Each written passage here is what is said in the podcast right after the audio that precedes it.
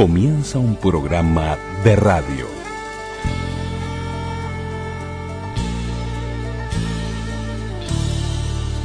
Un programa de radio. programa de radio.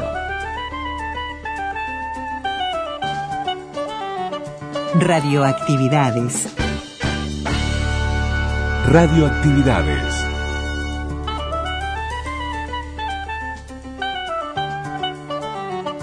La palabra. La palabra. Celebramos la palabra.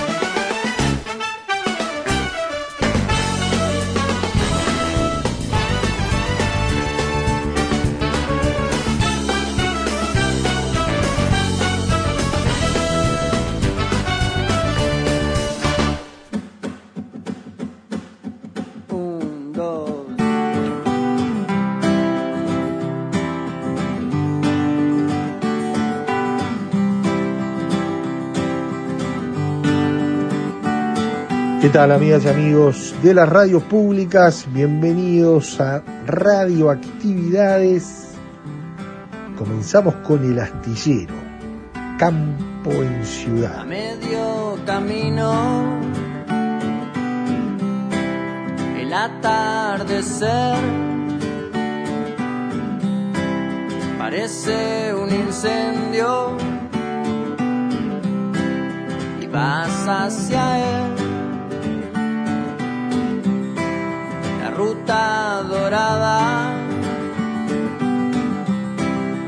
Retrovisor. te muestra el camino a un tiempo peor.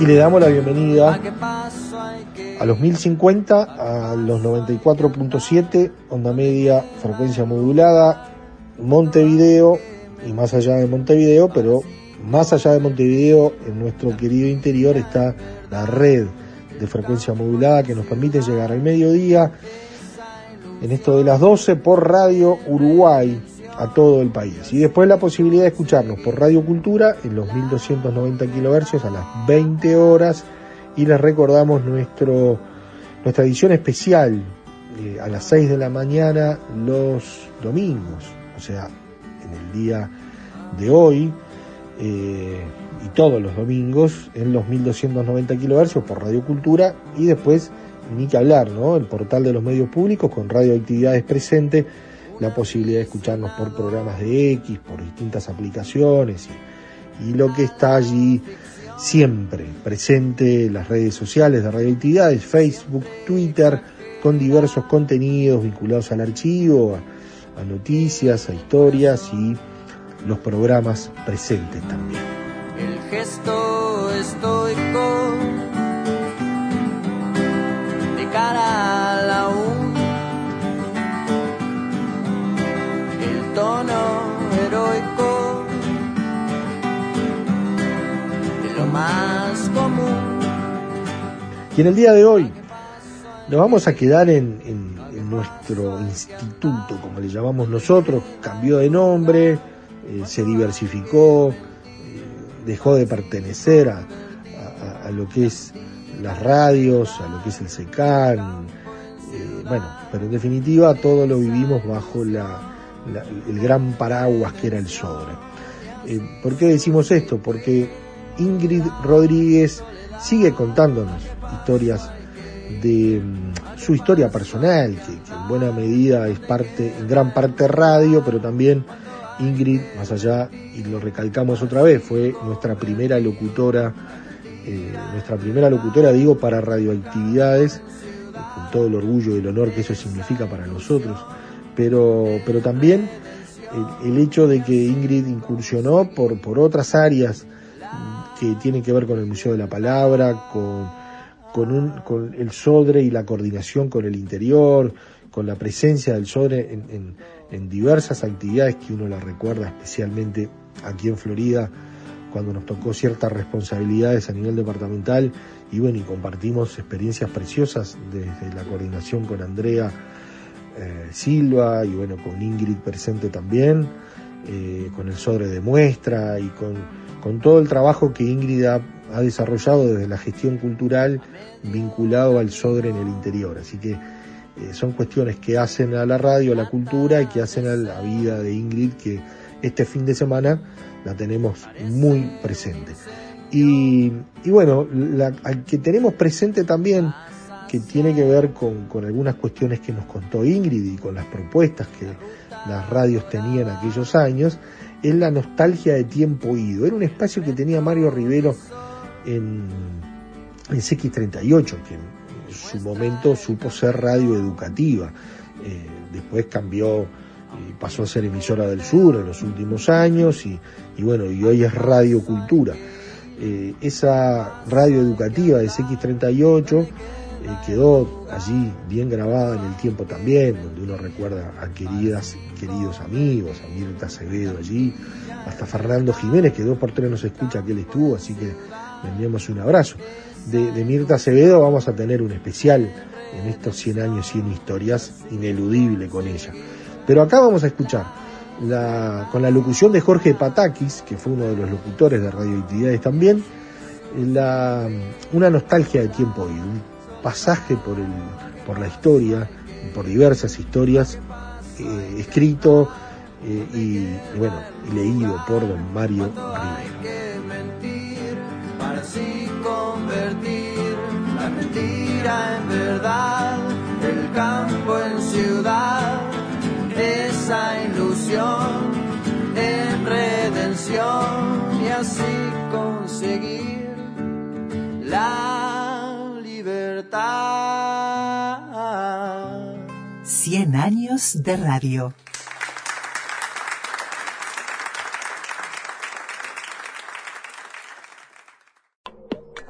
Correo arroba radioactividades.org. Facebook, Radioactividades. Twitter, arroba reactividades. Arroba reactividades.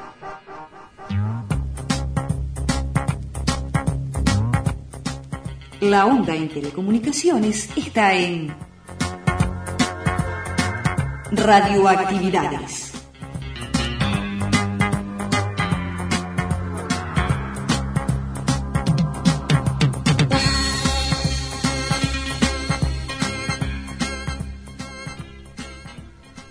Y ahora es tiempo de seguir escuchando en este fin de semana a Ingrid Rodríguez. En el día de hoy, focalizándonos en, su tarea en el Museo de la Palabra y también en esto del Sodre recorriendo el interior. Radioactividades. ¿Y cómo te fuiste desarrollando, Ingrid? Porque tú decías, ah, sos una polifacética eh, que después lo demostró tu trayectoria con responsabilidades en, ámbitos vinculados al, por ejemplo, al Museo de la Palabra o a la gestión del interior del Sodre. Eh, ¿cómo, vos te fuiste forjando o fuiste tomando esos caminos diferentes? Más allá de hacer la locución en CX6 o, o la locución correspondiente en, en la 26 o en la emisora que fuere. Mira, yo creo que mucho no sé cómo se dieron, pero sé que las cosas se fueron dando. Yo soy una mujer muy afortunada, muy afortunada.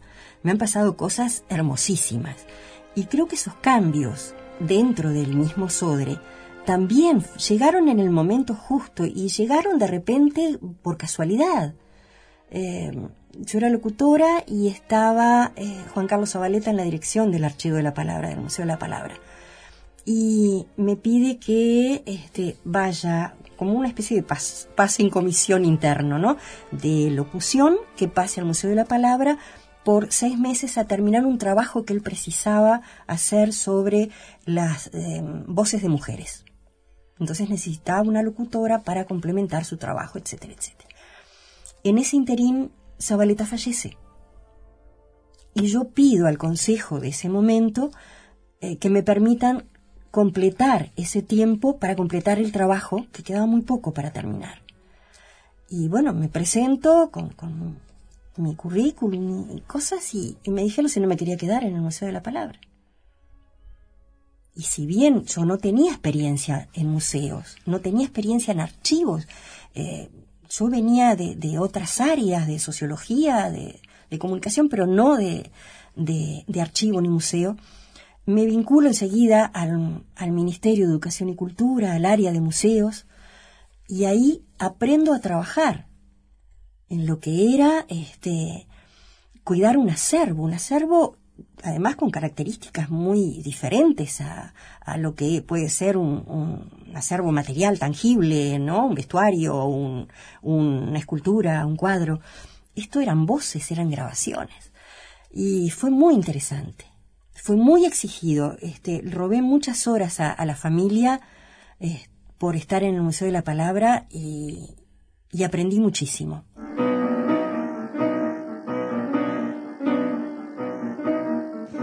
En todo caso, perdón Jesús, pero he muerto demasiado solo y no soy el Hijo de Dios. Y firma Cantalicio de la Torre con una letra muy antigua, en el bosque Noche del Viento del año 1913.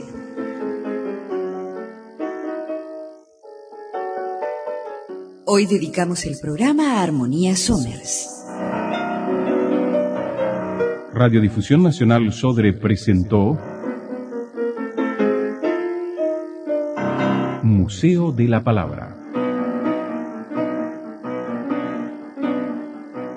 En un país en el cual no...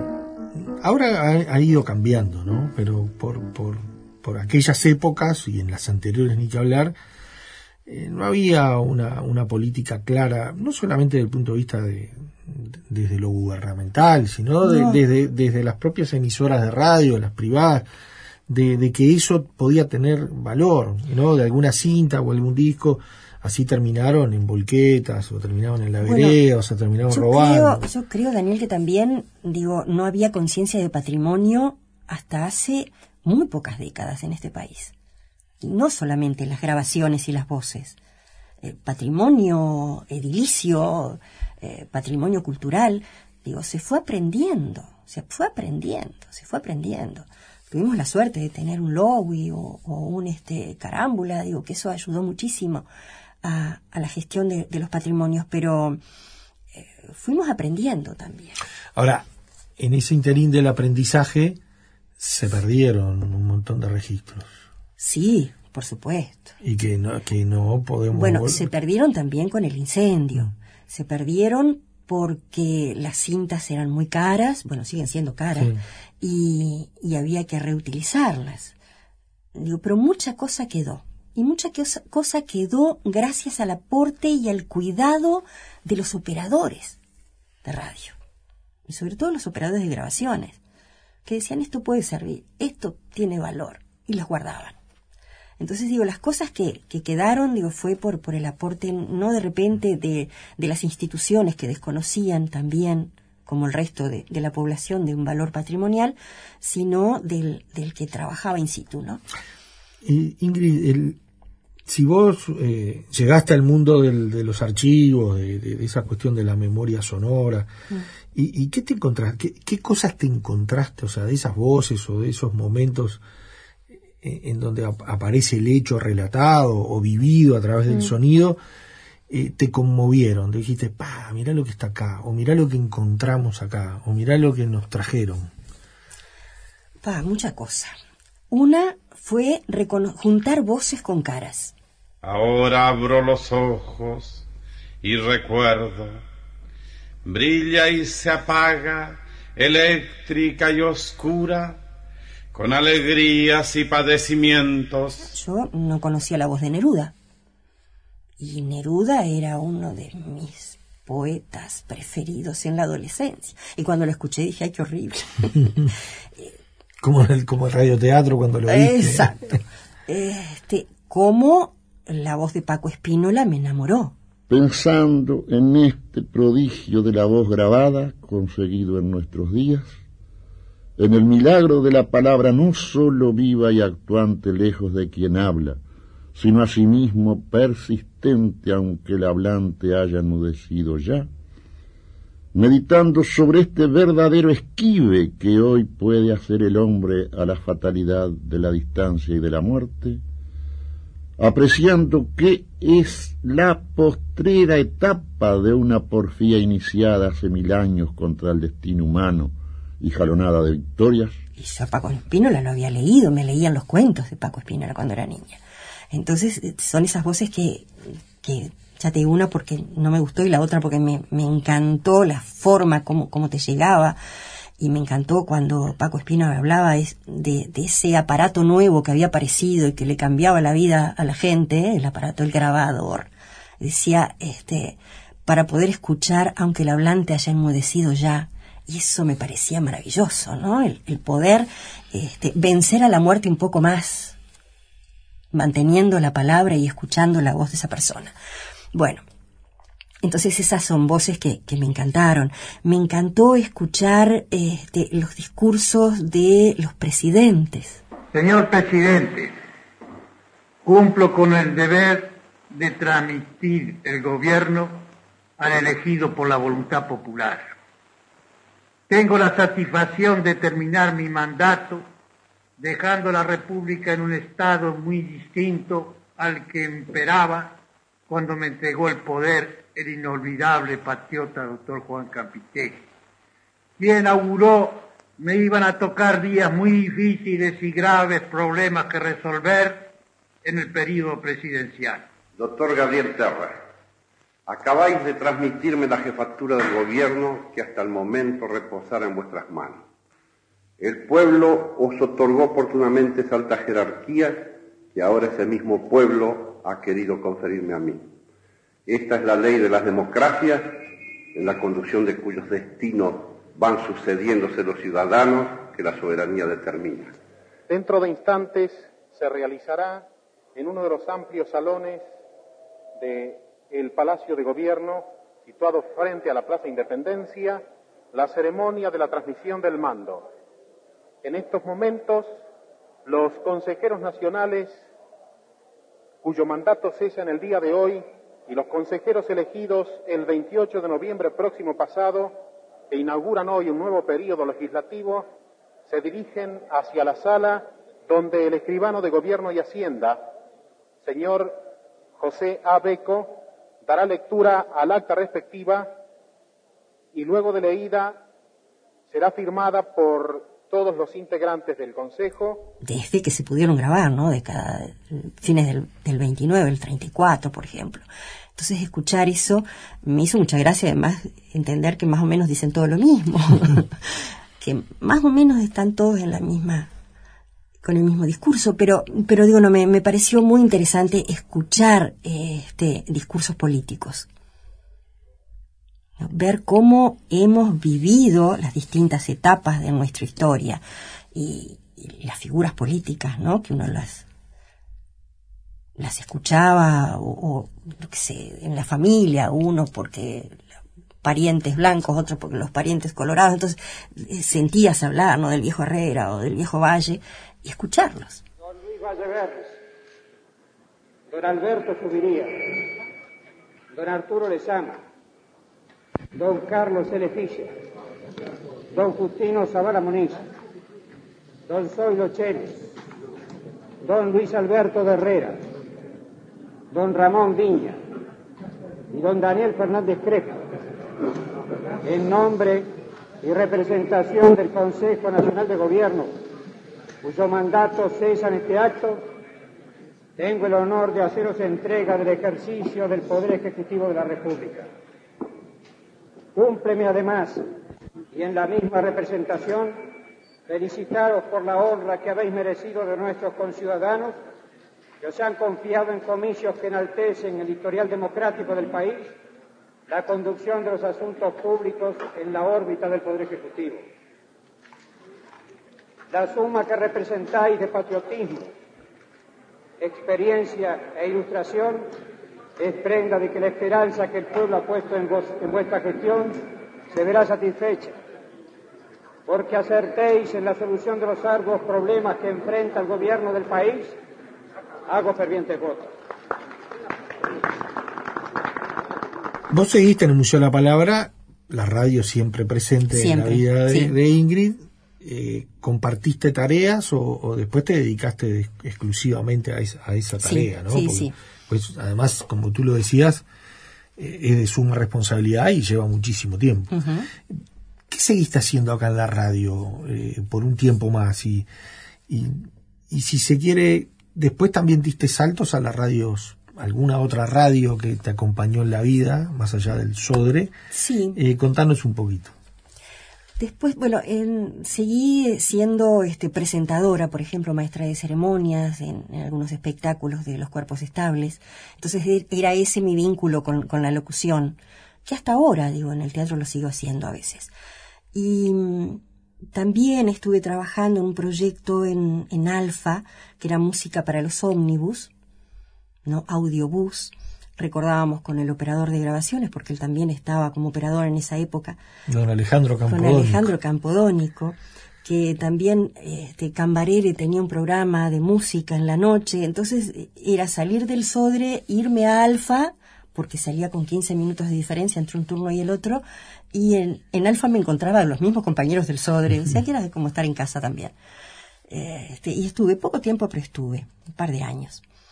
Después eh, en el Sodre pasé al área de gestión interior, que eso me, me entusiasmó muchísimo porque si bien yo estaba muy conforme con el Museo de la Palabra, cuando eh, el área de gestión interior ahora se llama gestión territorial.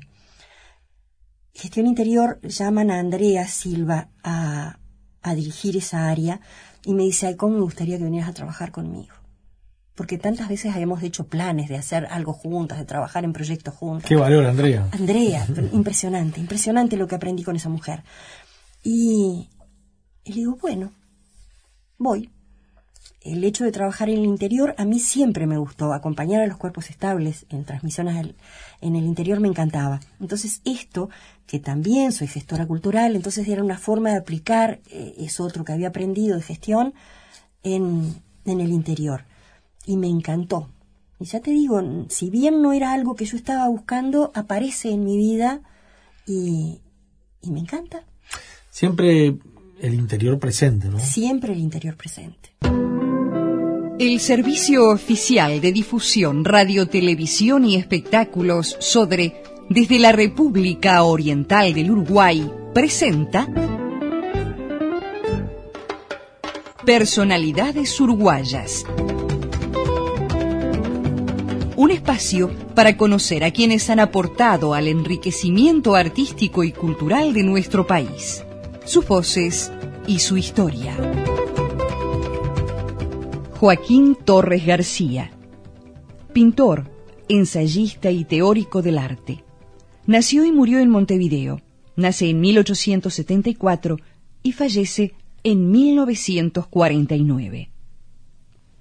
Desde los 17 años Vivió en Cataluña, estudió pintura en Barcelona, donde colaboró con Gaudí y realizó varias decoraciones murales, en particular los frescos del Palacio de la Diputación, polemizados, interrumpidos, cubiertos y recientemente exhumados. Y en esa salida, y en esas transmisiones que, además uno las vivió desde Florida y, vivió de cerca todo, todo ese trabajo y, y, y, mover, porque, porque este país ir al interior es como todo mucho más difícil, ¿no? Salir de Montevideo, hay, hay gente que realmente no es que le moleste, pero no está hecho, eh, en algunos momentos más o en otros menos, pero igualmente se hace difícil. Se hace difícil. Eh, eh, el, ir. ¿Por qué? Porque los costos aumentan, porque además ahí depende de las distancias, por más que no somos tan extensos, pero eso significa pernoctar en algún lugar.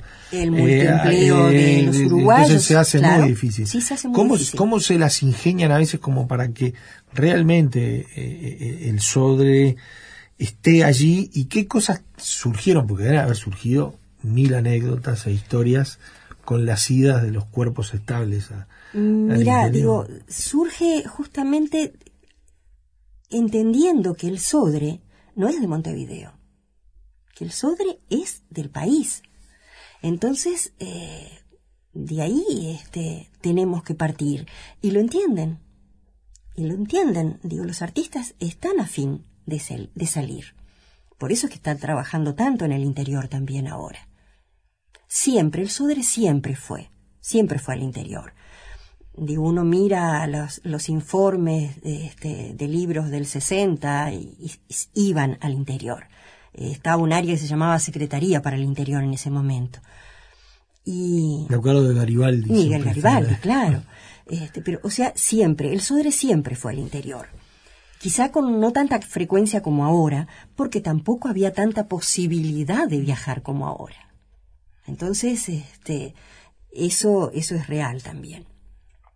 Pero en el interior, digo, es muy satisfactorio ir justamente porque siempre te reciben, siempre te aplauden y te agradecen y yo, yo no toqué ningún instrumento, yo no estaba en la orquesta, yo y te lo agradecen de una forma que, que te sentís este tu, tu alma y tu ego quedan quedan muy satisfechos. Pasa que la, la grifa Sodre, ¿no? Sí. Eh, está eh, en, el, en la memoria de los uruguayos y de la memoria de, de- de la gente del interior Sí. como eh, sinónimo de calidad, como sinónimo de, de además de reconocimiento del lugar, porque ah, vino el tal cuerpo estable Sí, del sí, o sea, es como que, que es un honor que allí esté, más allá de la obra que presente, ¿no? Entonces Sí, a veces cierto. desde Montevideo, en estas radios que las escuchan en todo el país, eh, eso se sigue dando, el Sodre sigue marcando que quizás acá en Montevideo eh, no se valora tanto porque la oferta cultural es mucho es mayor. mayor, es mayor, sí. Y, y así que eso es gratificante, seguramente, sin dudas, eso es una de las cosas más gratificantes, No Llegar a los es lugares muy gratificante. y, y- y recibir del otro lado eh, el afecto, el cariño y el agradecimiento. Y el agradecimiento, y el agradecimiento. Ahora estaba acordándome que hace un par de años, muchos años, en el 2008 creo que fue, se nos ocurrió un proyecto que fue el Sodre de Muestra. Nos tuvieron por Florida. Estuvimos por Florida, estuvimos por Durazno, estuvimos por San José. Eh, era mostrar lo que no se ve del Sodre específicamente, ¿no? Sacamos para afuera una exposición que empezó acá en, en, en la Intendencia y después la sacamos al interior. Mostrar equipos viejos, mostrar eh, audios viejos, mostrar eh, vestuario viejo, mostrar, eh, no sé, folletos, mostrar todo lo que no se ve habitualmente y que el Sodre tiene, que es el patrimonio que tiene el Sodre también. Y llevábamos documentales, documentales que estaban atesorados en, en el Archivo Nacional de la Imagen, fotos del Archivo de la Imagen. Y ahí armamos un grupo de trabajo que era este muy interesante. Amalia, como parte del archivo de, de la imagen, Mariela y yo como Museo de la Palabra, Silvia, este, perdón, ah, Andrea en la parte de prensa y difusión. Bueno, sí que éramos un, grupo de mujeres que, trabajábamos muy coordinadas. Me encantó e- esa etapa. Y eh, en Durazno presentamos unos documentales de 50 años atrás. Y entre el público que estaba viendo esos documentales, un señor se para y dice, ese soy yo. Y vimos a una señora que era maestra en, un pueblo que se inauguraba un pequeño aeropuerto. Y esa maestra de la escuela de esa zona tenía un niño a UPA. Y ese señor añoso que estaba al lado de nosotros dice, esa soy yo. Después que terminó todo eso, se queda, este, ve de vuelta el video, se puso a llorar y lloramos todas. Porque de eso se trataba también, ¿no? De, de encontrar las historias. Y vaya si la encontraron, Ah. ¿no? en, en ese caso, inolvidable. Totalmente. O que de Además repente- impactante para, para el, el que, sin duda, la conmoción Pero de verse ahí en algo inesperado. Por supuesto, de verse a UPA de su madre, que por supuesto tampoco estaba allá, ¿no? Digo, no fue impresionante. O eh, cuando llegábamos programas, programas este, con los diversos eh, directores que han dirigido la OSODRE, directores con, con un- una trayectoria internacional, mostrando esos programas también muy amarillentos, muy viejos, y la gente buscaba y decía, este violinista era mi abuelo. y buscaban a sus familiares ahí. Es una cosa muy interesante, muy interesante. El- uno lleva este, para mostrar la historia del Sodre y en realidad se viene con las historias de las personas, ¿no?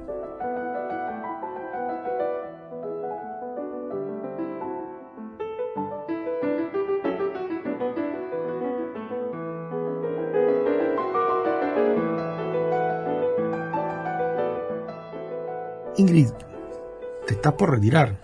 Sí. sí, sí, hemos Pero cumplido. activamente, pero Ah, Sí, activamente. totalmente, totalmente. Siempre con proyectos en la cabeza y con cosas para hacer. Sin duda, siempre, siempre hay que tener una zanahoria adelante para avanzar, ¿no? Este, porque además eso creo que es, no, no podría vivir de otra forma, no podría vivir de otra forma, ¿no? Es, yo ¿40 siempre- y cuánto? ¿De trabajo? Sí, sí. porque de edad un poco más. No, 40 y algo, 42 vamos- años de trabajo en el sobre. El 17 de marzo eh, cumplí 42 años de, de ingresar a esta institución que me ha cobijado esos años. Que te cambió la vida, en definitiva. Totalmente. Entré soltera y ahora estoy este, divorciada con hijos y nietos y todo. O sea que sí, es toda una vida. Toda una vida, toda una vida. Hiciste una síntesis real de, de- ser socióloga, de ser locutora profesional, de, de- estar vinculado al mundo de la comunicación, de, de hacer eh, gestión cultural, de, de dedicarte al Museo de la Palabra. ¿Qué- qué- ¿Cómo podés resumir todo eso en, en- en- en una frase o o- o en algo que vos nos puedas pintar todo lo que lograste en estos 42 años? Ay, lindo haberlo vivido para poderlo contar, decía que él no. Y, y es eso, es eso. En 42 años uno eh, conoce mucha gente, hace mucha cosa, tiene, tiene muchos vínculos, genera vínculos. Digo, tengo compañeros acá, digo, que nos conocimos este, jovencitos y ahora todos tenemos este, hijos grandes y, y nietos, digo. Entonces, eh, es, yo que sé, ahora estábamos viendo eh, con, con el operador, con Campodónico. Mi hija, mi hija menor, fue compañera del jardín de su hijo Mauricio. Y ya son eh, hombres y mujeres de 30 años, digo. Entonces, es toda una vida, es toda una vida, es toda una vida.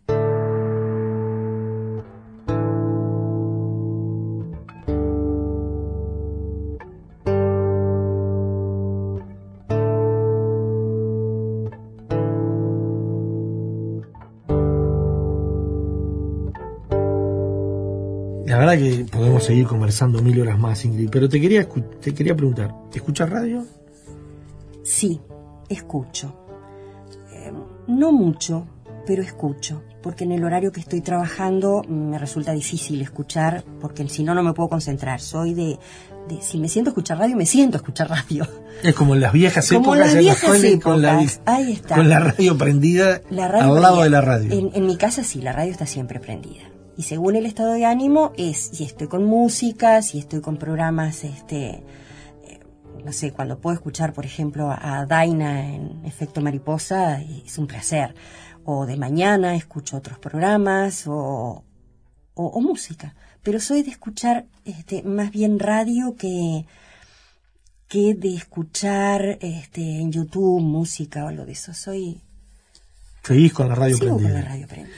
¿Y cómo, y cómo, al final de, de la entrevista, cómo ves de- desde tu perspectiva de conocimiento y profesionalidad, eh, cómo ves a la radio? Porque la radio, en definitiva, de aquella época, de tus Mm. nueve años, en los cuales entraba la vida de, de una familia, eh, Sí. que se- estaban alrededor del receptor escuchando un radioteatro, eh, o escuchando el informativo, o un concierto, eh, al- a la radio hoy, ¿no? Eh, ha, ha habido avances tecnológicos que te permiten que la radio la puedas escuchar a cualquier hora, en cualquier radio- lugar. La radio, yo fui testigo, al menos en, en mi entorno, ¿no? El pasaje de lo que era la radio, ese aparato inmenso y único que había este, arriba de, de- de la estufa a leña, a eh, la radio a la espica, que la podías llevar colgada a donde fueras. Entonces eso fue una liberación también. Eso fue un cambio importantísimo en la radio, que me di cuenta después, que eso había cambiado la forma de escuchar radio y la forma de hacer radio. Y después viví el cambio de, la radio internet. Es cuando eh, siempre se ha dicho, ¿no?, de que el peligro de la radio, cómo, cómo muere la radio ante otro avance de la tecnología. Y la radio no muere, la radio se acomoda de una forma inteligentísima a los formatos necesarios. Hoy no hay celular que no puedas escuchar radio. Sí, sí, sí. Además la radio, en esa cuestión que a mí me gusta decir, eh, nombrando a Paco Espínola, eh, eh, en, la voz, la magia de la voz humana a la distancia, o por lo menos no teniéndola enfrente. Después no importa con qué receptor, o, si es con un celular, si es con la computadora, si es con un receptor de radio, si es en el auto, si es donde sea. La radio, la radio, en la radio no hay distancia. Tú estás escuchando al locutor, al informativista o al cantante directamente a ti no hay distancia. Tú ves a, los chiquilines este, con sus auriculares en un ómnibus y tú estás sentado al lado de él. ¿Por quién está acompañado? ¿Por ti que está sentado al lado o por ese que está escuchando? Que puede ser un locutor, puede ser un informativista, puede ser un cantante. ¿A quién ¿Con quién está ese muchacho? La radio es eso.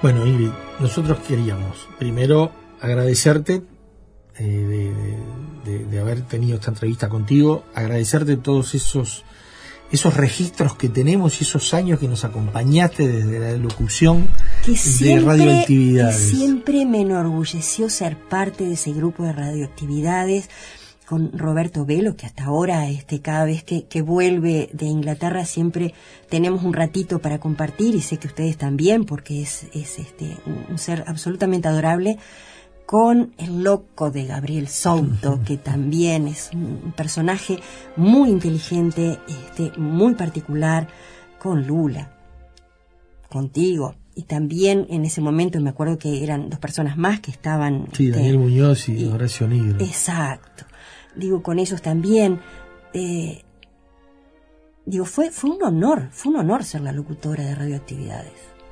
Era un proyecto absolutamente diferente, con eh, ese criterio de valorar, valorar lo que era este, la radio. Para nosotros fue un honor tenerte, estás allí en los registros, siempre apareces, porque siempre apareces.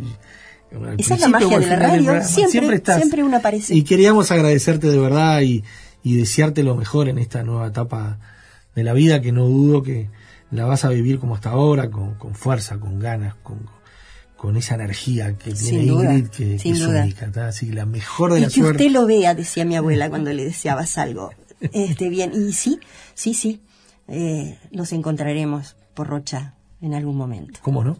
Y capaz que hasta con micrófono en mano o no, sin el micrófono, no importa. Bueno, tengo planes de hacer radio allá, este, así que... ¿Tenés planes? Sí, sí, sí, sí. Bueno, entonces te tenemos que llamar o vamos a ver qué está haciendo Ingrid y en qué radio estará. Hay una, hay una locutora allá de mi generación que ella me dijo, te estoy esperando, así que... ¿En Rocha Capital? Eh, no sé la Paloma? si es este, creo que es en La Paloma. Creo que es hay varias radios. Hay varias, hay varias, sí. Así que vas a seguir sin duda, sin duda, sin duda, sin duda. Es que uno no se puede desconectar. Lo intentás, porque decís, bueno, está, ya tantos años, ya está. Pero no, no se puede. Hay un micrófono y uno se acerca así. Así que los oyentes de Rocha que están escuchándonos en este momento van a poder escuchar a, Ingrid allí localmente. Localmente, lo haremos. Ah, lo mejor, lo mejor, te deseamos lo mejor y, y, la verdad lo mereces. Gracias, Ingrid. Gracias a ustedes y, es un placer siempre estar escuchándolos y ahora estar al lado tuyo.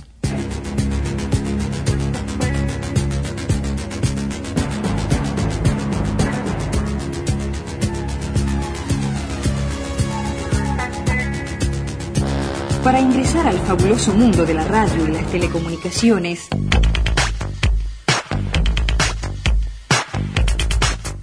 Radioactividades. Todo un mundo en radio. Era Ingrid Rodríguez en Radio Actividad.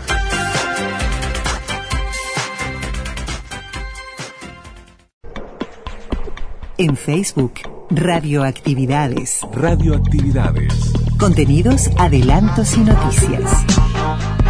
Facebook, Radioactividades.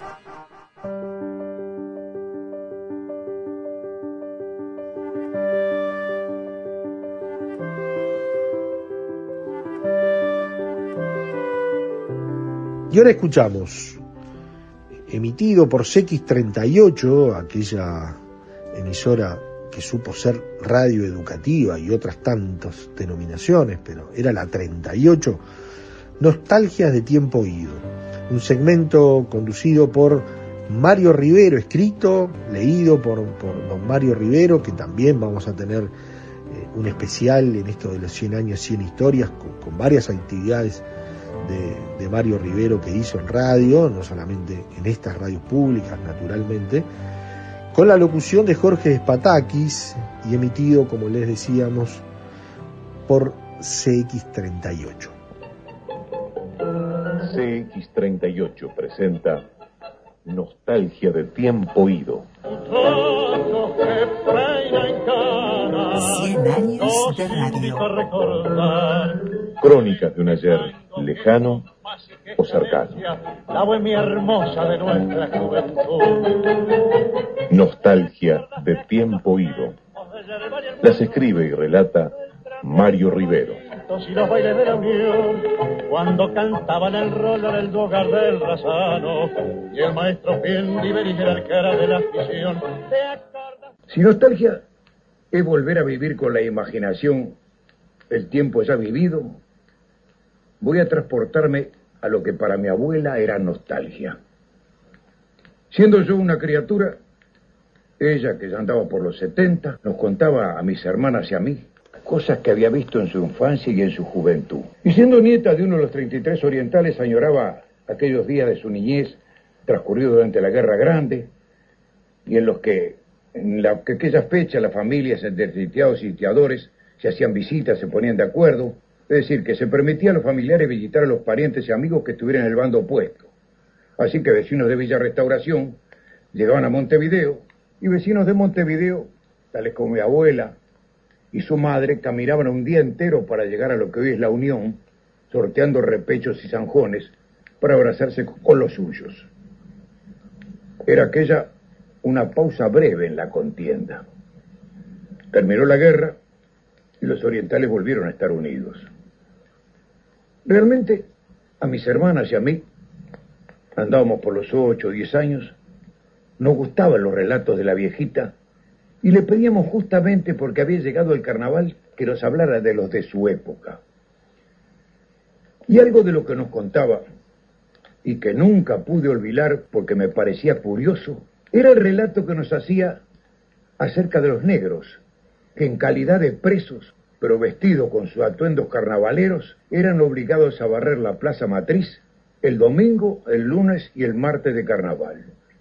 Le preguntamos por qué razón estaban arrestados aquellos hombres, y la abuela nos explicaba que al encontrarse dos comparsas rivales, los bailarines echaban zancadillas y que al provocarse así la caída de alguno de ellos, se originaba una riña general que solo se detenía con la intervención de la policía, que se llevaba preso a los alborotadores, que podía capturar, claro. Y los capturados, la noche del sábado inicial del carnaval, eran aquellos negritos que alojados en los calabozos del cabildo se habían obligado durante los tres días siguientes a barrer la plaza y a quedarse sin festejos. Yo no entendí por mucho tiempo cómo era aquello de que los bailarines se enfrentaban y se echaran zancadillas. Muchos años después, leyendo Laura Ayestarán, descubrí la raíz del asunto. Los escoberos se enfrentaban para bailar lo que llamaban a la buena. Cada uno de los bailarines, haciendo malabares con su escobilla, danzaban el compás de los tamboriles. Trataban de superarse con mayor cantidad de figuras de baile sin que la escoba cesara de girar y girar y sin que se le permitiera caer al suelo. Y el baile se prolongaba. Daba la sensación de que no iba a existir ni vencedor ni vencido. Y entonces surgía la trampa, la zancadilla, que daba por tierra con uno de los escoberos, y las escenas de pugilato que se sucedían a continuación. En un reportaje que le hiciera Laura Yestarán en 1966 al escobero Juan Ledeva, alias Triqui Traque, este manifestó, nosotros somos malabaristas, pero hay otros escoberos que bailan la buena, como Meloño con su hijo. En la buena se rompían la cabeza, se trincaban y el que caía primero perdía. Eso era lo que mi abuela había visto. Y esa era la razón que entre la curiosidad de los vecinos se viera a los pobres negritos privados del carnaval y obligados a barrer la plaza, aunque seguramente no lo harían con las escobitas que usaban para bailar. No voy a caer en el lugar común manifestando que, que todo tiempo pasado fue mejor. Pero usted, abuela, usted, abuelo, ¿se acuerda de aquella época durante la cual en la mañana del domingo de carnaval 18 de julio amanecía con una gruesa alfombra multicolor, resto de aquellas batallas de la galantería que la noche anterior se disputaban con papelitos y serpentinas. Era cuando los desfiles se iniciaban con la música de las charangas, cuando los pescadores de Nápoles o los componentes de la Marina Nacional, las dos comparsas rivales, pasaban cantando y haciendo sonar los instrumentos de sus bandas sin que el sistema de altoparlantes les hiciera soportar o sufrir las tandas publicitarias. Cuando los corsos de la principal avenida se iluminaban a giorno, con cientos y cientos de guirnaldas y millares de lamparillas eléctricas, desde la Plaza Independencia hasta la prueba donde nace Constituyentes. Era en la época de la batalla de Flores, del carro del Chaná declarado fuera de concurso por acumulación de premios, de las Beglionis del Solís, época en la que en cada barrio se levantaban cuatro o cinco tablados que se disputaban con artísticos motivos, artísticos y alegres, los premios municipales. Era en la época en que la fiesta de Momo no se había comercializado y en la que los murguistas que por tres o cuatro días andaban con sus caras pintadas, recorrían a pleno sol la casa de sus familiares y amigos, llevando sus canciones sin que se les retribuyera más que con, bueno, alguna cañita de La Habana, algún guindado o alguna jarra de cerveza tirada desde el barril. No, no, no, yo no exagero, no. A los carnavales o a los carnavaleros de entonces les alcanzaba con las felicitaciones y el aplauso. Aunque después de aquella primera recodrida que podíamos llamar social, iban a ser los tablados, en los que al principio se les premiaba con medallas, para más adelante llegar a la retribución con metálico. Primer premio, seis pesos. Cantores nacionales, cuatro pesos. Máscara suelta, un peso. Había menos plata, pero, pero había más alegría. Y eso que los principios morales eran rígidos. Una rigidez como para que la juventud de la actualidad los considerara ridículos. Siendo veinteañeros, íbamos con varios amigos a los bailes de carnaval que organizaba una prestigiosa institución, un famoso club de residentes. Fue por allá por la década del 30 y ya el tango había entrado triunfador en los salones. Cuando atacaba la orquesta y salíamos a bailar con las chicas, inspector de turno, inspector nombrado por la directiva del club, comenzaba a circular por la pista observando a las parejas. Y de pronto, al comprobar que alguno de nosotros llevaba un tanto ceñida la compañera, se nos acercaba y en voz alta, para que lo oyera todo el mundo, nos señalaba cómo debíamos comportarnos, diciéndonos, más separaditos, que haya luz, que haya luz, que aquí no estamos en un cabaret. Claro, ¿a qué reproche alcanzaba para que la mamá de la nena, ya que las nenas siempre iban acompañadas por su mamá, le dijera a la hija, con ese vos no bailás más? y nos quedábamos sin compañera, porque palabra de madre era palabra definitiva. Pero ya antes de eso había aparecido, aunque aún no había reinas, un marqués.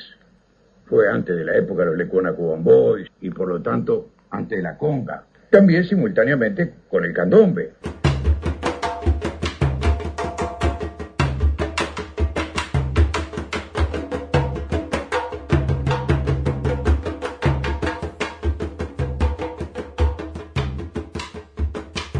Años de radio.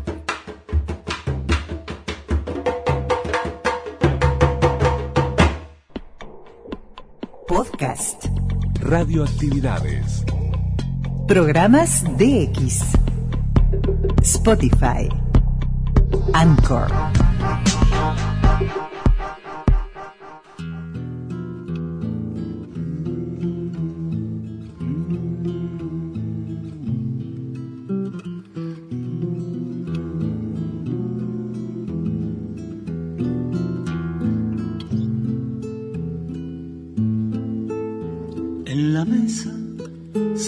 De yeso, mil platitos cubren la pared, un San Jorge cuidando la siesta y a su lado sonríe Gardel.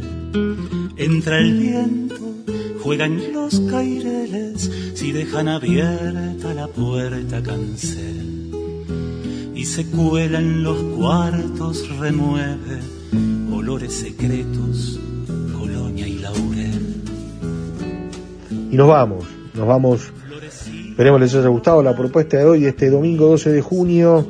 Eh, para nosotros fue un gusto, un enorme placer tener a Ingrid Rodríguez contándonos sus historias en radio, contándonos tantas anécdotas de tantos queridos compañeros eh, que compartimos eh, naturalmente estudios, pasillos, vivencias por tantos años aquí haciendo radioactividades, pero también lo que significó el, rol, la tarea de, de Ingrid en el Museo de la Palabra, en el Sobre por el Interior. Así que le enviamos un enorme abrazo a Ingrid, le deseamos la mejor de las suertes en esta nueva etapa que comienza en breve de, de retiro, de jubilación y que disfrute mucho de su rocha y de su costa oceánica. Y, y bueno, y un placer haber escuchado a, a don Mario Rivero en, la- en esta nostalgia de tiempo ido. La seguimos en este año tan especial para radioactividades y para la radio uruguaya, que son 100 años y el centenario de la radio en el Uruguay, que nosotros en este ciclo de 100 años, 100 historias, vamos recorriendo distintos personajes, episodios, eh, fechas, acontecimientos, eh, en definitiva historias que construyeron estos 100 años, que se dan su lugar en radioactividades. Y qué mejor manera de culminar el programa con interiores, en este caso la versión de Curopa y de queridísimo Rubén Olivera, que le pone broche final a este radioactividades de hoy. Que pasen una muy buena semana. Hasta el próximo sábado y domingo a las 12 y a las 20 por Radio Uruguay y por Radio Cultura, que aquí estaremos con Que pasen bien. Chau, chau. Sonora en la radio y Solina Núñez hablaba de amor.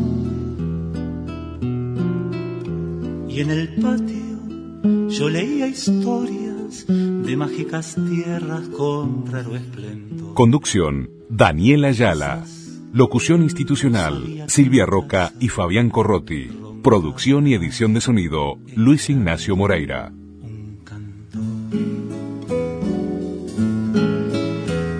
Florecían los blancos jazmines, su claro misterio a la luz lunar.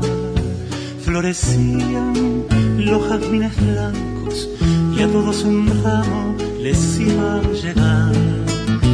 Florecían las lunas de enero y la calle Fraiventos olía a jazmín. Madera sonora en la radio y Solina Núñez hablaba de amor. Madera sonora en la radio y Solina Núñez hablaba de amor.